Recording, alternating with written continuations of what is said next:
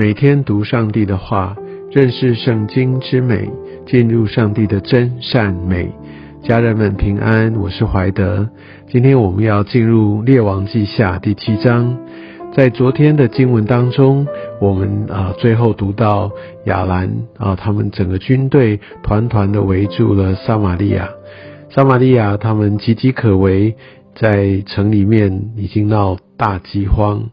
而我们可以看到，在这个时候好像束手无策，那他们觉得没有盼望。而在这个时候呢，呃，这个亚兰王降罪于以利沙，觉得这都是他所害的啊。之前没有让他们歼灭了撒玛利亚人，或者有其他的一些的原因，在经文上面并没有记载啊，反正就是要为他是问。但是在今天的经文当中，我们可以看到，其实跟昨天的后，特别就是六章二十四节以后这一段是连在一起的。那我想可能后面不知道是为什么分章节的原因把它切开，但是当我们继续往下读，我们就可以来延续昨天所知道这整个事件的经过。而伊丽莎呢，她就发出预言。意思就是在二十四小时之后，整个的一个围困的状况会被解决，整个饥荒的状况会完全解除。我想在当时以色列他们呃饥荒有可能呃当然最呃大的一个冲击就是来自于围困没有外援，但是也可能是因为长期天气气候带来的欠收等等。都非常可能造成这个极大的饥荒，但不管是战争，不管是天气，要在二十四小时内来解决饥荒，这根本是天方夜谭，是不可能的。所以就难怪，呃，第二节哈有一个参仆王的军长哦，我想参仆王代表他是很被王所信任啊，呃，他就在一个很重要的一个地位当中，虽然他不出去打仗哈，他只是来跟着王。但是呢，我们可以知道他应该也是非常受到赏识、被信任的。那那个时候，他呃，这个军长就对着伊丽莎哈，就意思就是说，哇，这是不可能的。但是呢，伊丽莎也跟他说，你必亲眼看见，但却不得吃。哇，这件事情其实当我们读到今天的经文后面，我们就明白这是怎么样来实现哦。那。我们就可以看到，在在在这个城里面有四个长大麻风的人哦。那他们说，为何在这边等死呢？我们就呃就就到其他的地方去。我们就呃在城里面有饥荒嘛，会死，坐着不动就是死，所以去投降亚兰人吧。相信在呃特别走投无路的时候，那。呃，大麻风的病人，他们也是，呃，是到处被人排挤，所以也许对他们来说，到哪里都没有差。他甚至愿意冒生命的危险，因为想说，我就坐以待毙，我人生也不会改变，所以不如去冒个险吧。而我想也让他们非常吃惊的是，就像呃，在经文当中第五节所说，黄昏的时候，他们就呃去起来往亚兰人的。营盘去，结果发现都没有人哦。原来，原来在稍早以前，那亚兰人就听见了这些震动的声音，好像是车马的声音。他们就想说：哇，以色列人可能找到援军要来攻打他们了。他们就觉得事态紧急，顾不得这些呃收拾呃他们手边所有的东西哈，所有的东西通通都丢下来，他们就逃跑了。所以，我们就可以看到这些长大麻风的人，他们就来到了营边，进了帐篷，吃了、喝了，又从其中拿出金银。他们不但是很饥渴的，不但是非常缺乏的，而在这个时候呢，吃饱了、喝足了，而且这一切都不是他们赚来的，都是白白得着，然后还得到很多的这些的金银。那他们原本就藏起来，就想要只是放在自己的身上。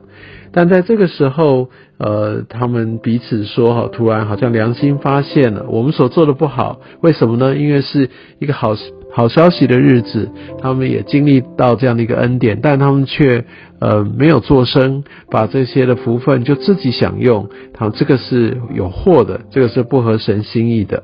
所以我们可以看到两个重很重要的一个属灵的真理。第一件事情是，往往这些好的信息，这些呃感觉上很神奇的事情，未必是最有能力的人、最有势力的人、最我们觉得理所当然的人，他们所今天经历。在这个例子当中，我相信这绝对不是唯一的例子，是那最卑下的、那最贫穷的、那看起来人家不看好的，他们要先来经历。有的时候救恩会从这些软弱的人，但是他们愿意敞开，他们愿意冒险。我们可以看到，他们就觉得说，我在城里坐以待毙，那我就出去吧。就是有这样的人，他们可以经历到突破。第二个呢，我们可以看到他呃第九节说，我们所做的不好，有好消息却不报。其实这就讲到说，得着救恩的人，得着恩典的人，得着祝福的人，他若就是自己去守住自己所得到的，而不愿意把它传扬出去，而没有具体的行动的话，那我们可以发现，这是神非常非常的不喜悦的。而这四个大麻风人呢，他们。觉得自己做的不好，那他们不是就放在心上，或者嘴巴说个抱歉？没有，他就是来真正的改变，来付诸行动，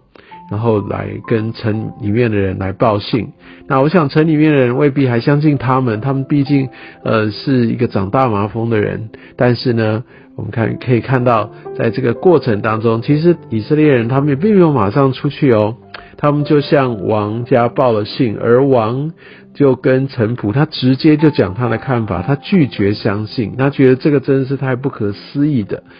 虽然恩典已经到了，救赎已经来到了，那那这些所有的祝福也要也要给了，但是呢，当不幸的时候，不愿意出城，不愿意去来到这样的一个祝福的泉源之地，其实也拿不到的，即使祝福有在。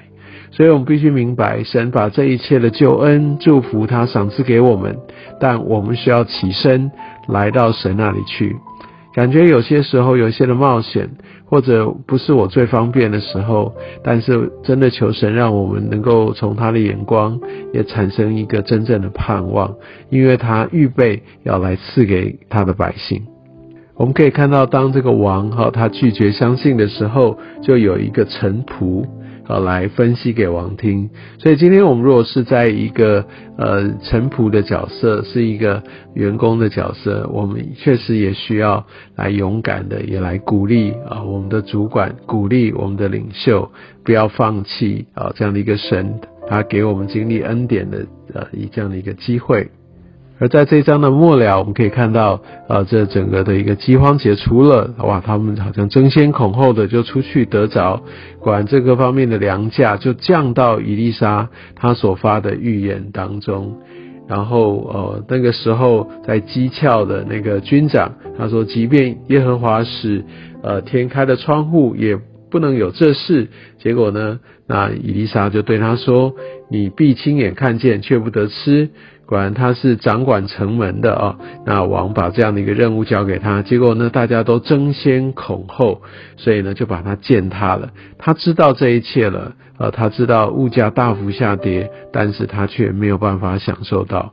我们需要很谨慎的，我们的信靠，我们的相信，其实是我们能够进入救恩一个唯一的途径，也是最重要的关键。真的愿神也透过今天的话语、今天的经文来点亮你我的生命。愿上帝祝福你。